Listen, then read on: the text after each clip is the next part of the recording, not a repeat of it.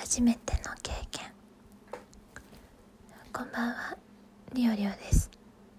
7月16日の夜ですね。今日ねあのもう外食がね解禁されてますのでちょっとまあ普段は家実家なんで普通に家で食べてるんですけど、まあ、ちょっと事情があって今日外食することになりまして夜ご飯。初めてのあのココスっていうファミレス？多分全国のお店だよね。あれに初めて行きましてハンバーグ美味しかったです。ちょっとねあの包み焼きはちょっと食べれなかったっていうかちょっと今日はまあまだいっかと思ってやめたんですけど今度は包み焼きのハンバーグも食べてみたいなと思いました。最近ちょっとね食が本当に細くなったのかあのもうめちゃめちゃお腹いっぱいになりました。パンのセットにしたんですけどはっスープ飲んでない。今思い出。スープもついてたのにスープ飲まずに終わっちゃった。水しか取りに行ってないドリンクバーはあ。まあいいや。まあまあそれも含めて別にスープがなくてももうハンバーグのお皿とパンだけで十分お腹いっぱいになるくらいあの満足しました。美味しかったです。はい。でそうですね。あとドリンクバーって絶対大体ファミレスどこもあるじゃないですか。最近ジュースを飲むことが極端に減りまして大学行ってる頃から途中から日常的に白湯を飲むようにしたんですよ。お茶から白湯ジュースから白湯みたいな。大体水か白湯しか飲まないようにしてて朝はね野菜ジュースとか飲んだりするんですけどその甲斐あってかもう水で満足なんですよ飲み物が。なんでドリンクバーはなんかあえて飲みたくないから頼まなくなりましたね。前までなんかじゃあとりあえずつけとくかみたいな。飲むしとか言ってつけてたんですけど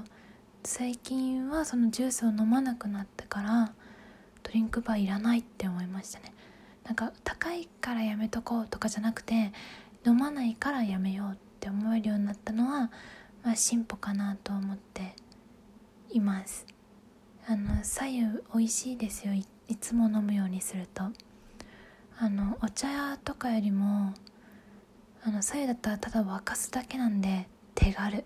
いつでも飲みたい時飲めるし水筒とかに入れても汚れないので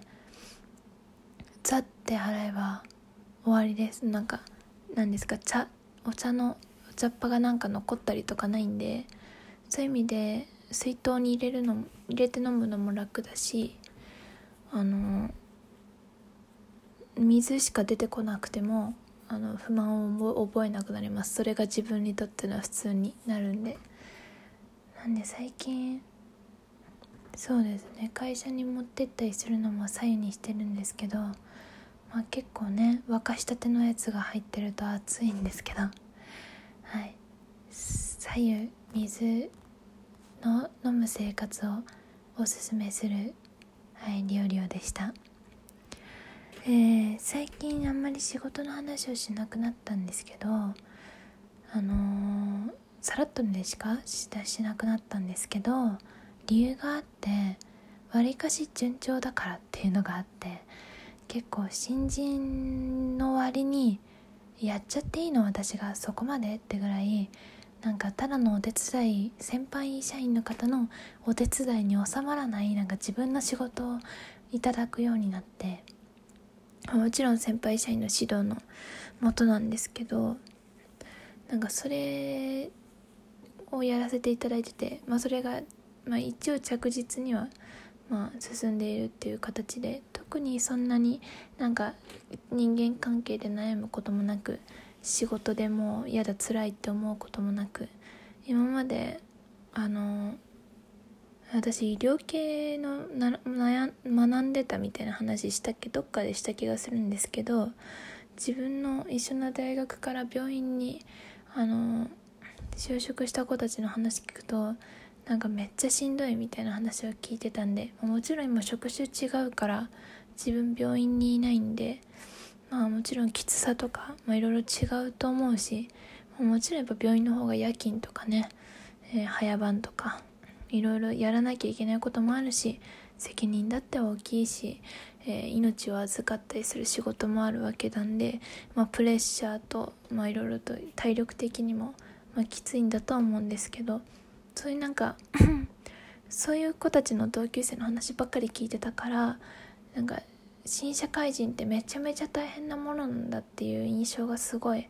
あってビクビクしながら言ってたんですけど、まあ、やっぱ最初案の定は慣れなかったり緊張だったりして、まあ、今はストレスはまああってずっとね顔がかゆいんですけど 顔の皮膚荒れてるんですけどでも周りの方も優しくて皆さん心に余裕があって私になんかのことをねりょうりょうのことちゃんと気にかけてくれてね気使ってくれてるので、まあ、気使わせる状態は良くないんですけどなんで自分も割とこうマイペースにあのー、特にそんな苦痛を伴うことなく仕事に行くことができてるのですごい自分にとってはすごいいい環境だなってまあしごかれてないって意味ということになったらまあそういうことなんですけどでも私は結構ぬるま湯好きな人間なんで あの自分にきついことあるとすぐあのへこたれちゃう人なんであの良かったのかななんて思っています。今日もあれですよ。例のイケメンのね先輩がうちの部署にいるんですけどそのうちの部署のイケメンの先輩となんか最近ちょっと席替えしていろいろあって席がね隣になったんですよ。したらあの報告の時に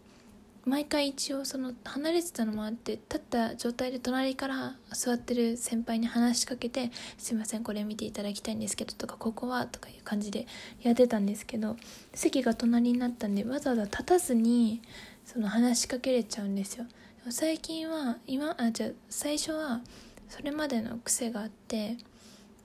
あの隣でも一回立ってから「すいません」って声かけてたんですけど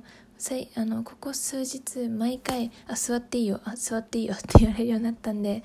なんかいいかなって思いながらいいのかしらって思いながらあの座りながらちょっと椅子を寄せて「すいません」って最近言うようになりました。それぐらい優しい先輩に甘やかされてるよっていうそういうなんかシチュエーションをちょっと説明したかったんですけどうまく伝わっているのか謎です。はい。という近況報告ですね。31回にして何でもない話なんですけど。えっ、ー、とこん。なんでもきっとみんななんだかんだ寝る前聞いてくれるよね。ありがとう。寝る前か朝起きてか通勤中かいつか分かんないですけど。はい。だから「えー?」みたいな「やばい!」みたいな変ななんかそういう興奮させるようなことはねまああんまり言わないように今日はさらっと終わろうかなと思います、えー、こんな新社会人のリオリオにのラジオなんですけどご意見ご感想ご質問罵倒何でも、えー、詳細欄にお便り箱の URL 貼ってありますんでそちらまでお寄せください最近来なくて寂しいんで本音。最近毎回ラジオの後ろに言ってるのはね「くれ」って言ってるんですよ。はいあのお便り小じです。いません。もし気が向いたらお寄せいただけます。と幸いでございます、えー、いつも皆様聞いていただけることが心の、まあ、支えというかね、えー、ラジオのモチベーションになっております。えー、モチベーション上がるならもっと面白い話せよと思うかもしれませんが素人でございますのでどうぞあの妥協してください。うん。なんかいろんな人のラジオとか聞くとねなんでこんなに今の撮り方うまいんだろうとかこんなに聞かせる喋り方できるんだろうとか本当に感動するぐらいうまいなみたいな人いますよね。話し慣れてるのか話し方をもう分かってるのか